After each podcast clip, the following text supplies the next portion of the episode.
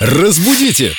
Далее! Надеюсь, все выспались, у всех ушки на макушке, и все готовы послушать нашего специалиста по русскому языку Викторию Поляков. Привет, Вика! Привет, Привет ребятки! А сегодня еще и специалист по сну. Да. Мне сразу, знаете, вспомнился в фильме «Любовь и голуби» сюжет, где Людмила Марковна Гурченко была на процедуре электросон. Да, да, да, да. Где она еще говорила: ой, да совсем он не работает. И начинала храпеть сразу после этого.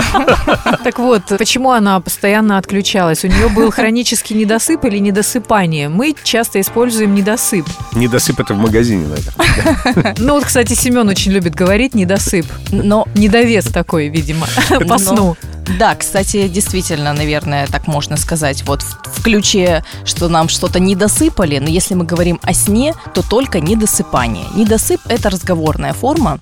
Mm-hmm. Она менее предпочтительна. Все-таки недосыпание – стилистически нейтральный вариант. Но если вам недосыпали сахара в магазине, то это уже недосып. Стоит выяснить, что там у них с весами. Может быть, они не выспались, может, у них недосыпание, и поэтому недосып. Наверняка. Спасибо, Вика, все предельно понятно, весело и искрометно. Разбудите! Далее!